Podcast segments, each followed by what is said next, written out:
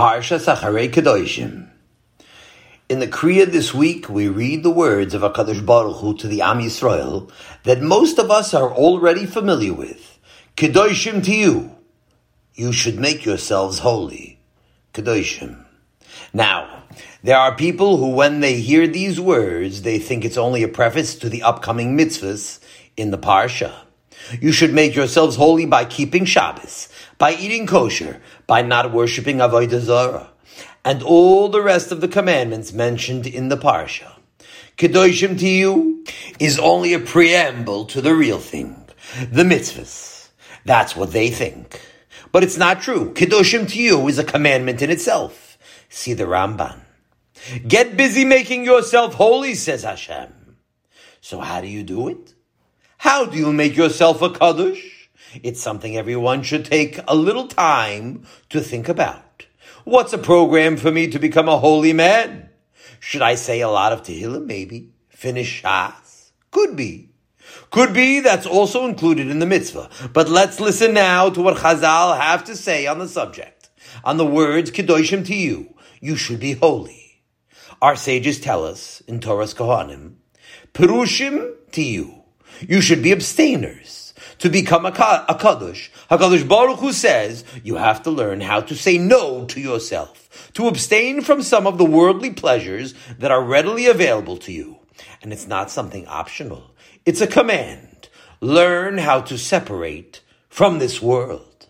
And the more you succeed in this avodah of perishus, the more holy you become. The Gemara in Masechet Tanis says, Kol hayoshev betanis. Anyone who fasts voluntary fasts, not a public fast, but an individual who accepts upon himself a voluntary fast, Nikra Kadosh. He's called a holy man. And we learn this from a Nazir, it says there. A Nazir, because he volunteers to abstain from wine. That's why he's called a Kadosh in the Torah. The Torah puts a crown on the head of the Nazir, a crown of Kedusha, Nezer Elokav al Rosho, Bamidbar just because of his abstinence. Now the Mesilas Yesharim has a section on this subject of Perishus, and if you take a look there, you'll see that he brings many examples to prove to the reader that it's a mitzvah to train oneself to abstain, to separate from things in this world.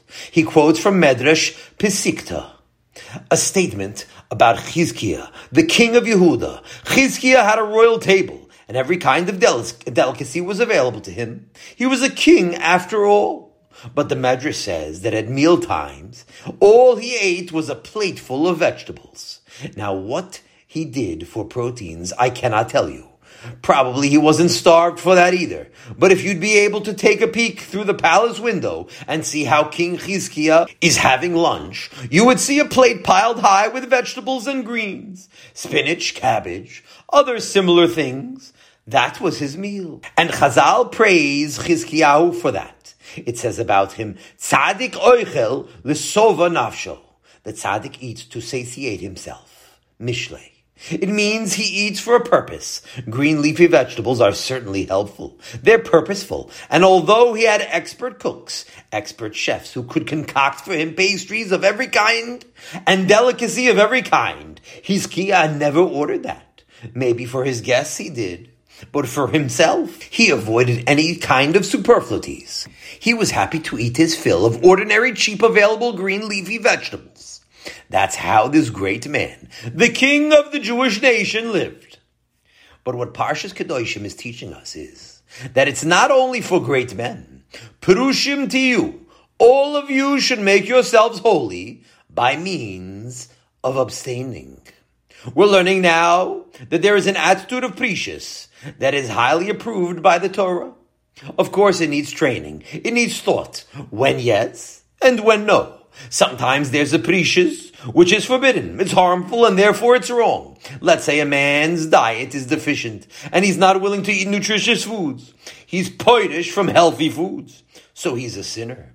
It's forbidden for him to deny himself the pleasures of a normal diet. He should eat from all the good foods that he needs. Here's a man who's potish from speaking. That's also good. But what if a man refuses to greet his wife or to greet his friends? What if he won't spend a minute or to console someone who is suffering melancholy? With a few friendly words, he could cheer that person up. But because of Perishus, because he doesn't want to break his principle of keeping silence, he won't do it. He's a sinner. The word perishus means to separate oneself from something that is permissible, but not essential. That's what the Porush decides to do without.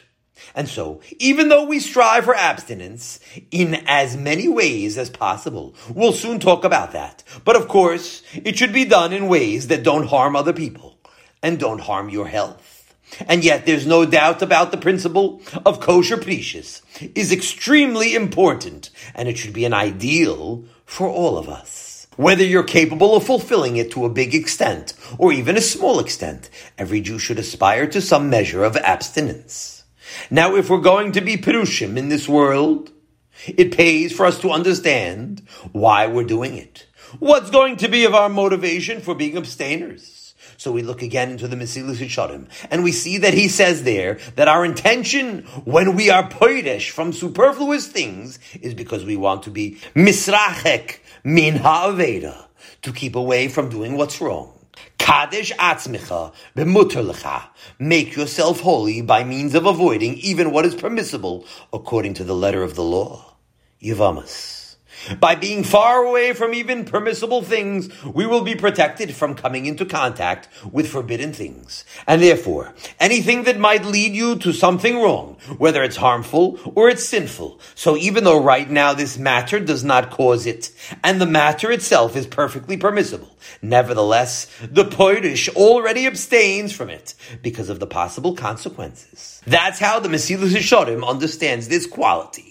For example, let's say someone eats without control. We're talking about a man who eats only the best hechsherim, Lieber's chocolates and Paskesz candy, and kosher danishes. And he eats, and he eats. And now that he's constrained to eat anything that his eyes see, it is difficult for him to abstain from forbidden foods. If the doctor tells him that sugar is dangerous for him, it's very difficult for him. He does it. He tries. But each time it's a struggle because the desire for eating has gained mastery over him. When a person, however, abstains from unnecessary things, when he eats only wholesome and essential foods, so he learns self-control. The Rambam says that a person should eat only what's good for him. Lo kekelev v'kechazir. Not like the dog and pig that eat only what's pleasant to their taste buds. And the Poirish trains himself to do that. He says no, and no, and no to himself. And by means of that, he builds up his no muscles.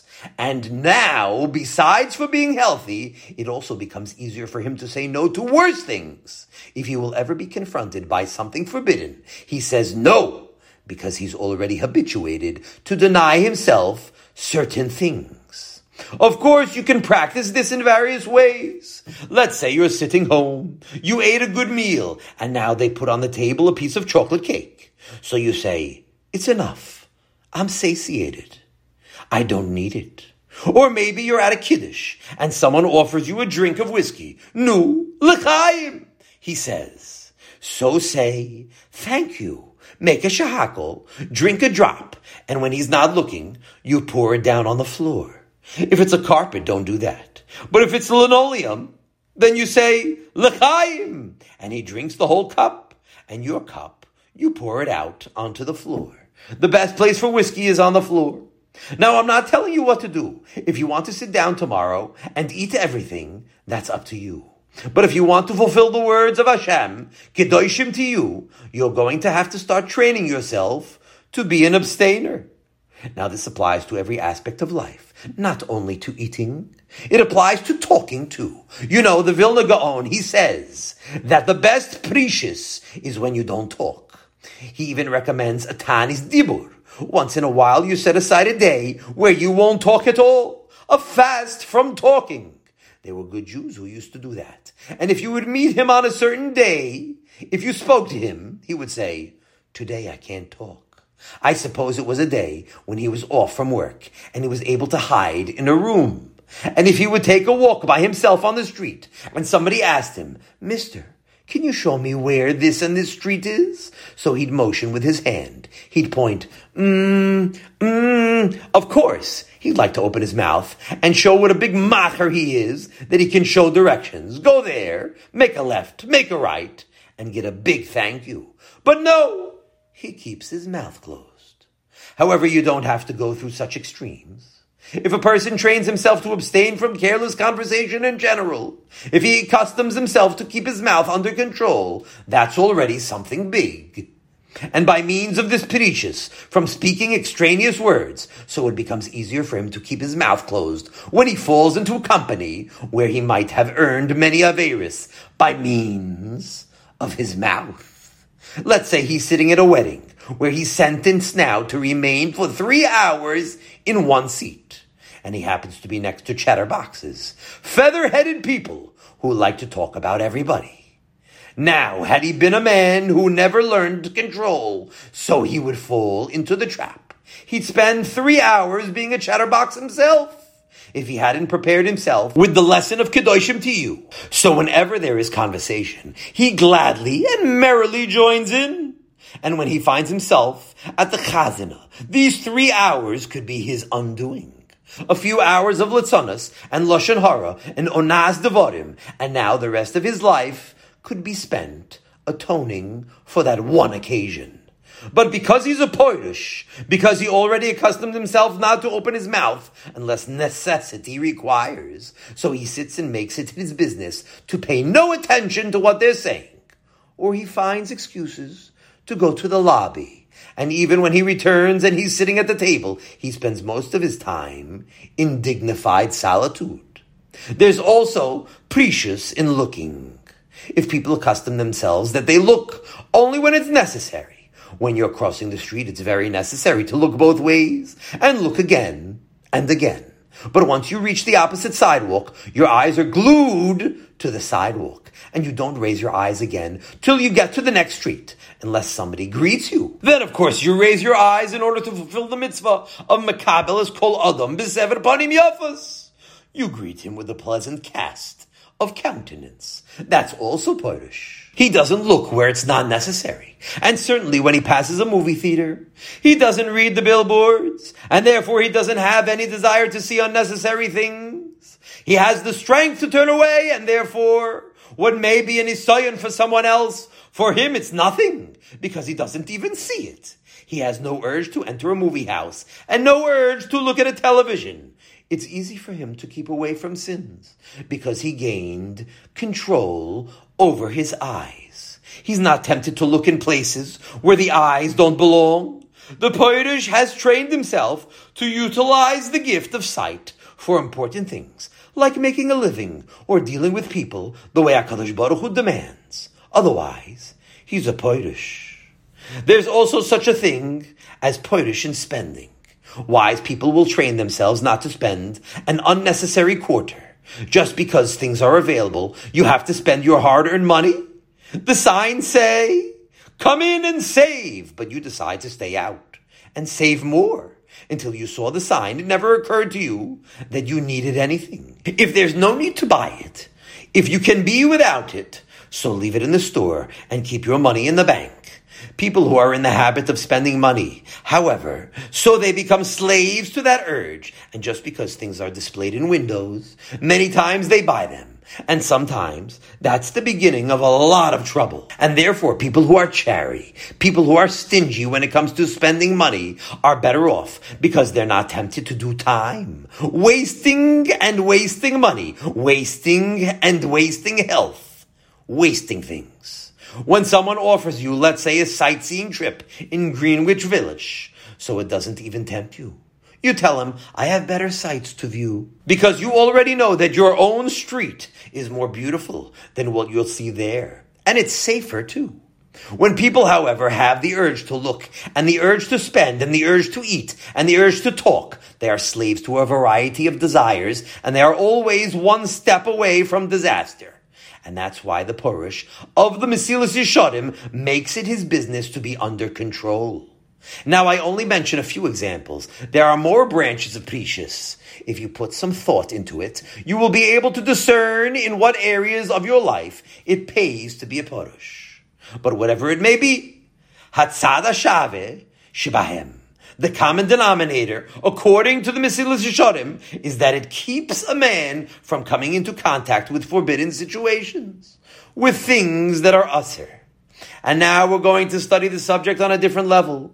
The Chovos HaLevavos also has a big section called Perishus. It's the same subject, but he approaches it in an entirely different way.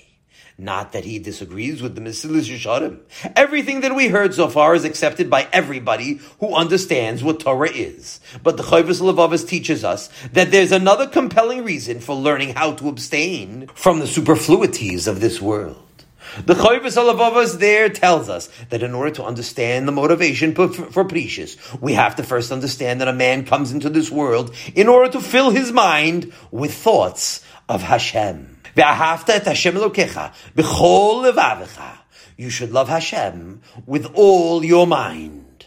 Now the Rambam, Teshuvah. When he talks about this mitzvah, he said that it's impossible for a person to love two things at once. Let's say you're head over heels about some hobby or some interest, then it's impossible for you to concentrate on our Baruch Hu and the great attitudes and ideals of the Torah. And so the Chovos Halavavos explains that this is our motivation to abstain from this world. We need our minds available for higher things, more valuable things. We're introducing now a glorious ideal, and it's described by, by Shlomo HaMelech in Mishlei as follows. Suppose you have a storage compartment that you rent for $10,000 a week. Would you put your shoes there? It's too expensive to waste on that. Only the most precious furniture you bring there because you cannot waste an inch of that valuable space. Your shoes you can leave in the hallway. So Shlomo tells us, Ubedat chadorim yimalu kol hon yakar v'noim by means of knowledge, of thoughts, the chambers of your mind will be filled with all precious and pleasing furniture. Mishle, your mind, after all, is the most expensive apartment that you can find. Every inch is valuable real estate, and therefore it must be left uncluttered, free of any kind of superfluous furniture, in order that you should be able to move in the necessary things. We need space in our minds for all of the valuable furniture of the Torah. That's what the mind is for. Only we don't do it. Because our minds are cluttered with superfluous things. Suppose you're thinking of some punny thing, of some argument you had with someone, or some little interest, some little hobby. So that clutters up your mind, and it prevents beautiful pictures from entering your brain. It's the law of physics that two objects cannot occupy one space at the same time in your mind.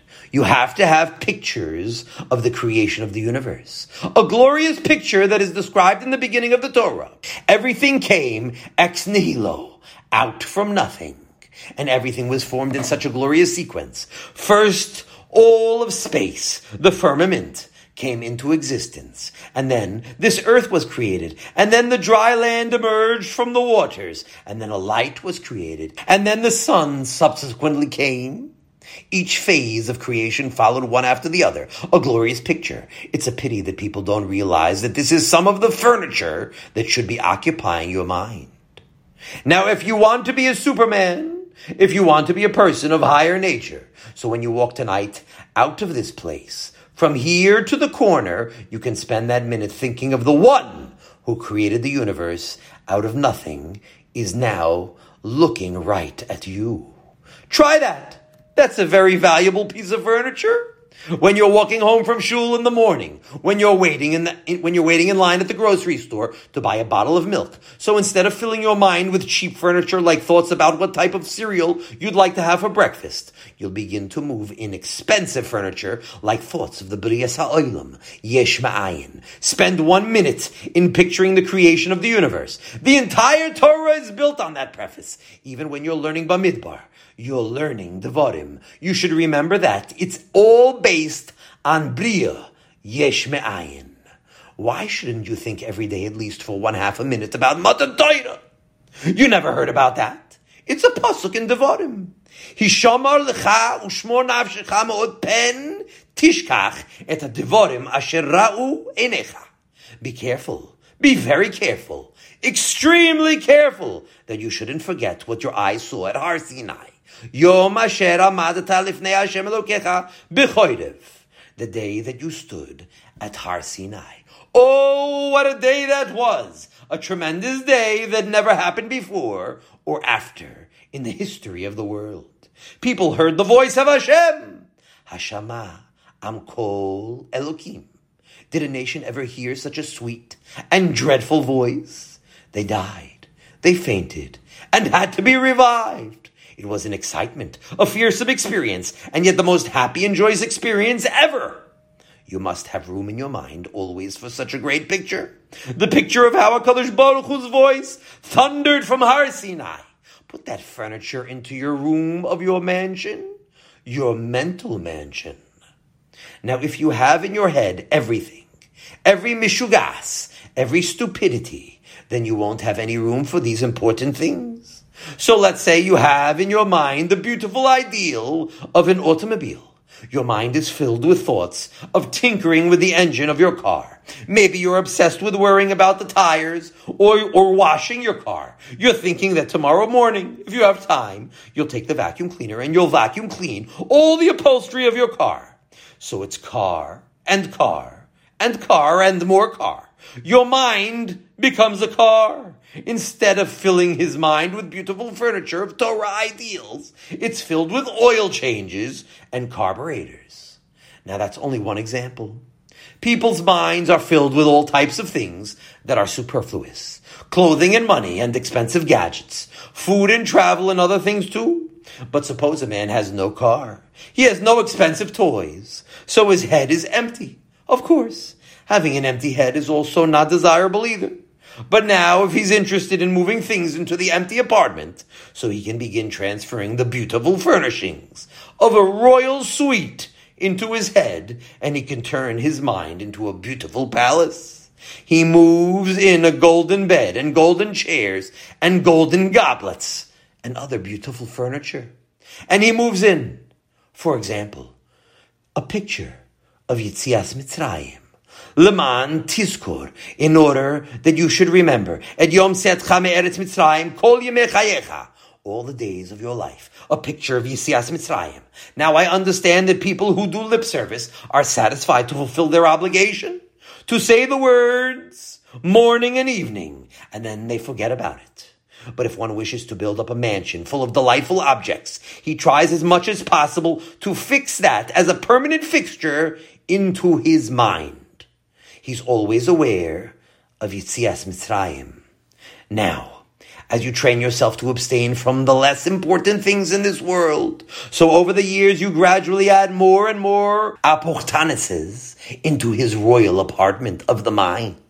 The more you value every inch of space, the more time you'll spend thinking Torah thoughts. And it all begins with a mind that is uncluttered with the superfluous things of this world. In Masechta Nedarim, it says, Shal Chumitam. They sent a message from Eretz Yisrael. He's Haru Bivnei Aniyim. Be careful with the children of the poor. Shemehem Teitzei Toida. Because from them, Torah will come. So it means they sent from Eretz Yisrael a message to the Manhigim of Bavel. If poor boys come into your yeshiva, make a special effort to be makar of them. Poor boys are diamonds because greatness in Torah comes from the poor children. So the Ran asks, why from poor children? Why is that especially from the poor families will develop Talmidei Chachamim? And he says that it's because poor children have nothing else but Torah. Because these boys never had anything else in their minds. They didn't have good times. They didn't have money to spend. So their heads are full of an ideal a poor boy sets out to the yeshiva and he's thinking only of Gemara. He loves Gemara and he intends to become a gadol, whether he'll become a big gadol or a small gadol. But he's an idealist. Whereas a rich boy who sets out to the yeshiva, he has an expensive watch and an expensive toy. He has to have a car and maybe he has a radio too. He has a lot of things to keep him busy, but everything costs. Not only money, it's worse than that. It costs space in the mansion of his mind. He's thinking about his camera and good times. And even though he's a firm boy, a nice, decent boy, but his head is too full of other things. Poor children have much less opportunities to waste their lives. When I was a boy, I never had a bike. I was such a poor boy that when I wanted to buy a little hammer, it cost 25 cents. In those days, I couldn't afford it. It took me a long time, but finally I saved up the 25 cents and I bought the hammer. That was a big thing for me. We didn't have any toys. Baruch Hashem. So he's Haru. Be careful. Bivnei aniyim. With the poor. Shemehem teitzei Torah. Because Torah will come from them. I'll give you a mushal. A man sits down at the table in the morning and he should be eating a wholesome breakfast. But instead he eats some other junk with a lot of flavoring in it. He eats a sugar cereal with a soggy, greasy donut. And now he didn't get the nourishment that he requires, and he gets a bellyache. He walks away from breakfast with a bellyache, and now there's no room in his stomach for the good food, the real food that his body needs. And that's what happens to your mind when you fill it with thoughts of sugar cereal and soggy donuts and fancy cars and toys and gadgets. There's no more room anymore from the, for the real pleasures that Hashem wants us to enjoy in this world. And so the HaLevavos says that Perishus is the solution. It's the function of clearing the mind of things that are not necessary, so that you'll be able to deposit there the more important matters. Abstain! Don't get involved in superfluous things. If, if every type of food is good for you, then you don't devote too much time to your meals. And you have time for the important things in life. But suppose you must have delicatessen. You must eat out. It means you like to collect germs in other places. And you want it this way and that way. So you have to devote time and thought to that. And it leaves less space for the important things in life. Now, of course, you have to work. If a man doesn't work, he's involved with idleness. He's starting up with depression and other mishugasim. Sometimes he gets involved with sins too if he doesn't work. You must work. You must live normally, but don't get involved with anything in Olam Hazeh. Don't fall in love with anything in this world. If you don't need a car, don't buy a car. If you need a car, then you can't help it. But don't put the car into your head. There used to be an advertisement on the buses. It said, get involved. Get involved. But our motto is don't get involved. Stay out of it. And that's the perishus of the Chovos HaLevavos. Keep your mind clear for the great function for which you were created. You live only once in this world, so shouldn't you utilize your head for glorious ideas? We want to keep our minds clear for the great thoughts that ought to be occupying our minds. Ubedat kol hon. With das, your chambers will be filled with all pl- precious and pleasing furniture. And now we come to another level, a third motivation for our avoidance of perishus. And it's being an abstainer is what will make you happy in this world. Now your ears perk up. That's a perishus that people would like to follow in this world. But in order to understand this, it's important to first set down that one of the most common things that causes us not to be happy in this world is the pursuit of false pleasures. People think, this is fun, let's do it. This is happiness, let's get it. Over there, we'll enjoy ourselves. And by means of that pursuit of empty pleasures, they cause themselves to be deprived of the greatest pleasures in the world. Happiness that is much more genuine and much more accessible to you. And they don't find happiness when they run after it. Even when people set out to go someplace for a good time, when they come back home, they see it was a disappointment. You go to the movies and the lights come back on again and you see that it's nothing but a fake. The story actually never happened. It's only a film. There's nothing to it. Others think that it may be, that maybe they'll find happiness in amusement parks or roller coasters. And if you're a beserer mensch, so you'll have bigger hasagas, bigger dreams, and you'll fly to the Bahamas to search for happiness. And trust me, you won't find it there either. You won't find happiness in the Bahamas. Bigger mosquitoes than here in Brooklyn. That you'll find there definitely. Maybe some new diseases from the islands you'll bring back. But happiness? No, because for happiness you have to labor. And when you try to find happiness that easy way, by going to the ball games and amusement parks, so it may be that you can find a thrill, some fun. Yes, but happiness? No. Life becomes one big disappointment. And yet we know that this world is not a place of disappointments. Hashem's world is a happy world. We know that our Kadosh Baruch Hu is a Tov Umesiv. We cannot begin to live in this world successfully unless we assimilate the ideas into our bones that our Kadosh Baruch Hu does everything for the purpose of kindliness. Oilam Chesed Yabane. He built a world of kindliness. Tehillim. When HaKadosh Baruch Hu made the world, the first thing he told us was that we should know how good the world is. Vayar Elokim et kol asher. Vihine. Tov meod. And Hashem saw everything that he made. And behold, it was very good. Gracious. Now, if Hashem would say it's good, not very good, just good, we would understand that it's superlatively good because His world is true. His good is very, very, very good. And so, if He says Tov Me'od, that this world is very good, then you must understand it's very, very, very, very good. When Hashem says Me'od, it means Me'od. He doesn't give his seal of approval very good unless it's very, very, very. And forever we won't stop saying, very good. And not only is it a world full of pleasures, but they're available. They're accessible at all times, and HaKadosh Baruch Hu expects you to enjoy them and to appreciate them. In Koheles it states, B'chol asher sha'alu einai, lo atzalti mehem. Whatever my eyes requested, I did not withhold from them. Which means whatever he saw, he sampled.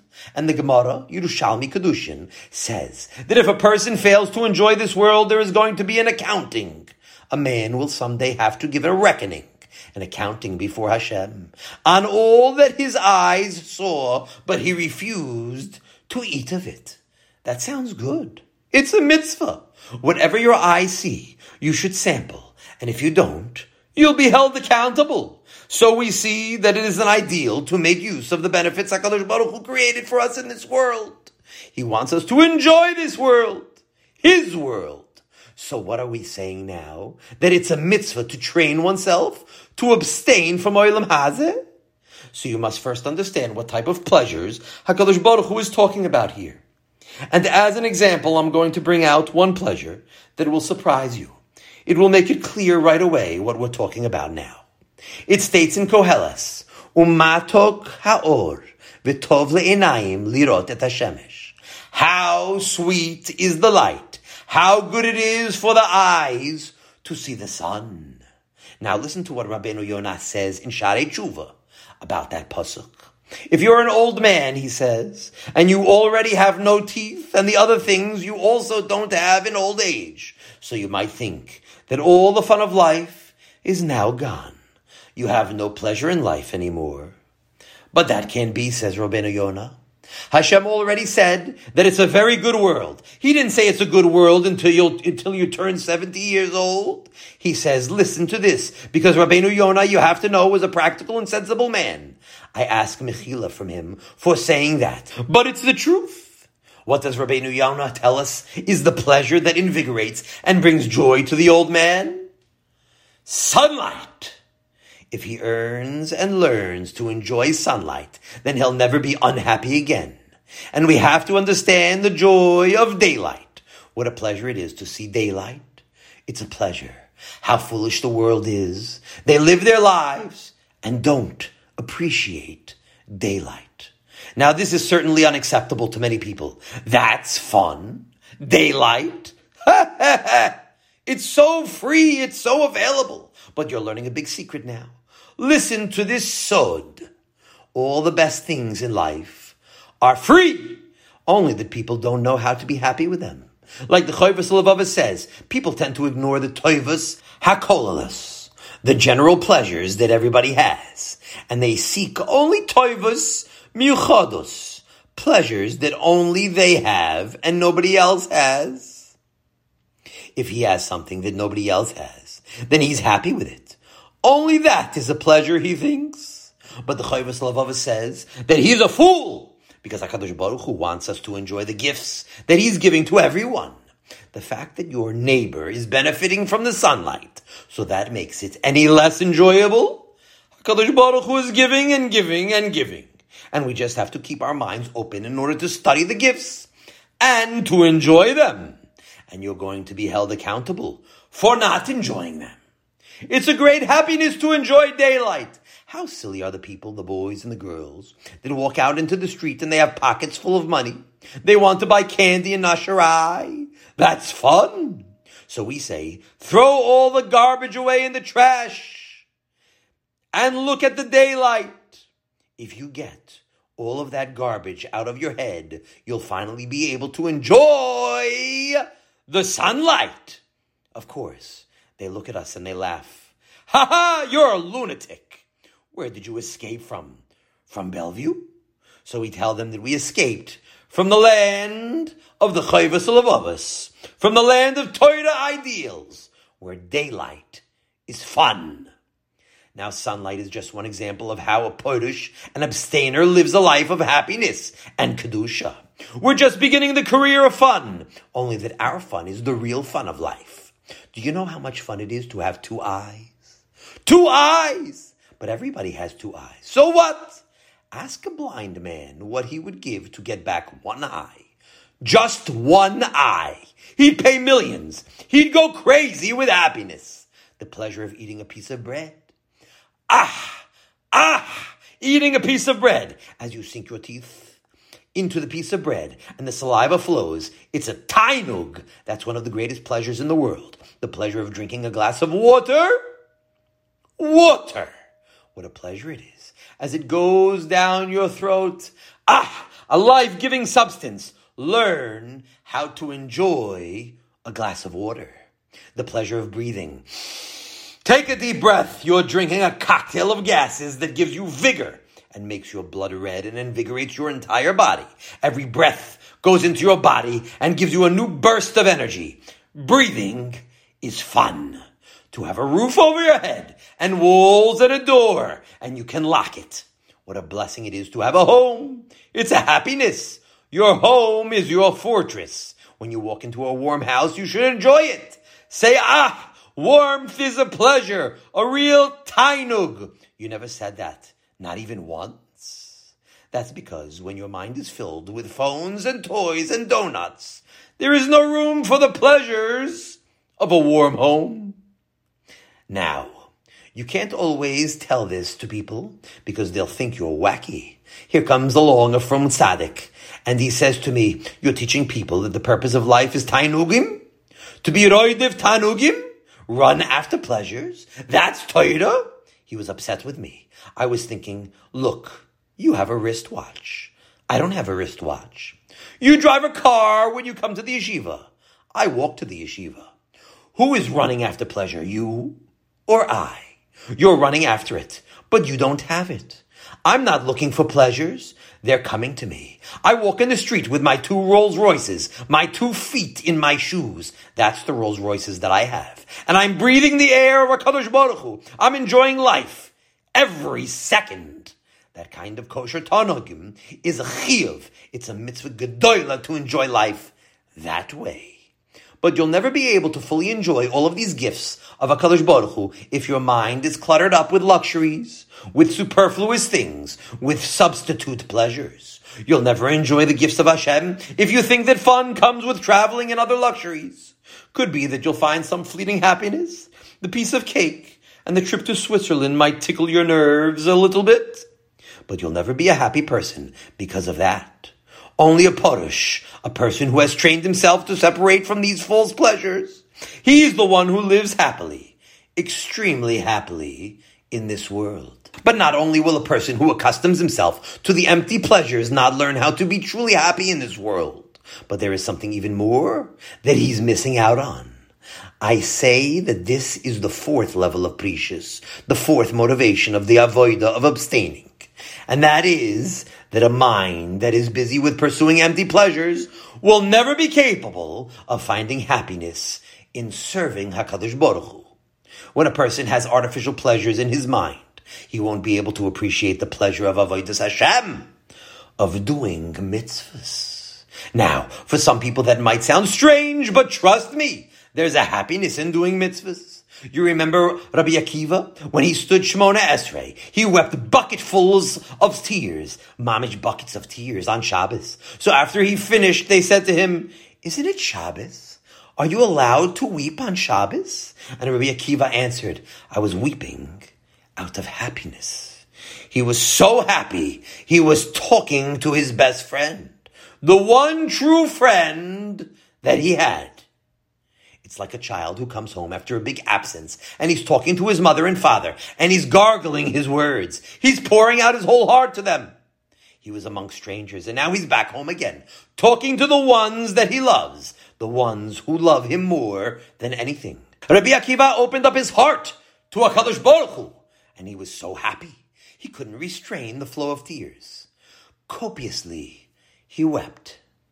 There's a happiness to tefillah like it says, V'simachtim bebei tefilati. I'll make them happy in my place of tefillah. Ishaya. It means that when you come to talk to Hashem, it's a pleasure. It's geschmack. That's what the old time Jews said.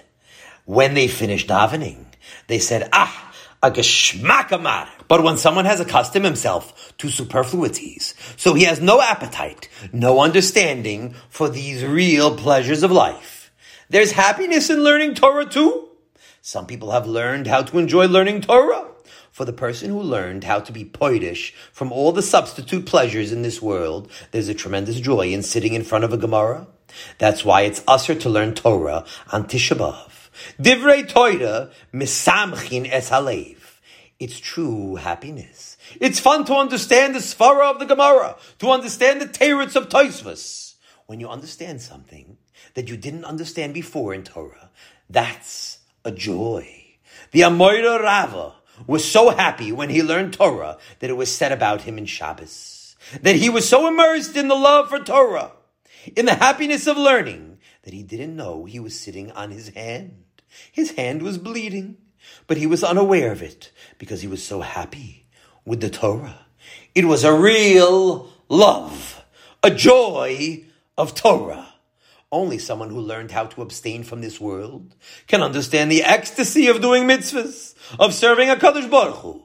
You know, when a mother is cooking supper for her family, if she learns to enjoy the mitzvah, how happy she is that her children are going to eat what she made for them. How happy that she is fulfilling the shlichus of HaKadosh Baruch Hu. Noisen lechem l'chol basar. Ki le'oilem chazdo. Hashem gives bread to all the living, and she is doing that. She is a messenger of chesed. Isn't that a privilege for an intelligent mother?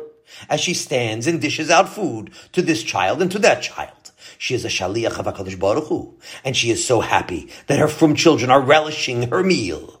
That's her delight in life. She's an Oived Hashem in happiness, because she's not thinking about dresses and shaitels. I'm going to sum up the three levels of perishus, so you shouldn't forget them now. Number one is the perishus of Mesilas Yesharim. A man has to learn self-control and abstinence so that he shouldn't become a slave to his desires and come to sin. A man who doesn't have any control over himself yields more readily to forbidden things. The second motivation for perishus is what the Chovos HaLevavos teaches us. A man must keep his mind available for all the great ideals of Torah, and therefore he shouldn't clutter up his mind with physical material things. As much as possible, he must keep his mind open to fill it up with all the beautiful treasures of pictures of Torah ideals and ideas of Torah. That's the great success of life. To fill your mind with noble thoughts with the beautiful furniture of Torah stories and ideals. Building a Torah mind. That's the great achievement of life. But it cannot happen in a mind which is occupied by substitutes. And the third motivation of abstaining from this world is so that you should learn how to really enjoy this world. Get out of your head any thoughts that perishus means to be unhappy. Only that if you fill your mind with false pleasures, manufactured pleasure, pleasures, so you're going to ignore all the true pleasures in this world. Hashem wants you, wants you to enjoy Olam Hazeh, but it's an art that you have to learn. Perishus means to be happy without luxuries, to learn to appreciate the minimum, to enjoy all the simple pleasures of this world, the pleasures that are available always, And, and once you empty your mind of all these manufactured pleasures, you'll find the true happiness, true and immense satisfaction in Avodah Hashem itself. Torah, mitzvahs, chesed, raising children, be'ahavata, tishke, tamid. In the love of Hashem, you'll go wild with pleasure. And all of these things together add up to Kedusha. Kedoshim tihyu. Perushim tihyu. Not only will you be a happy person, but you'll be far away from Averis. You'll walk through this world all the days of your life with noble thoughts in your mind, serving Hashem in happiness, while enjoying all the pleasures that HaKadosh Baruch Hu is showering down upon you constantly. And therefore, every Jew should aspire to whatever level of perishus he is capable of, because the more he achieves, the more happy and Kaddish he becomes. Have a wonderful Shabbos.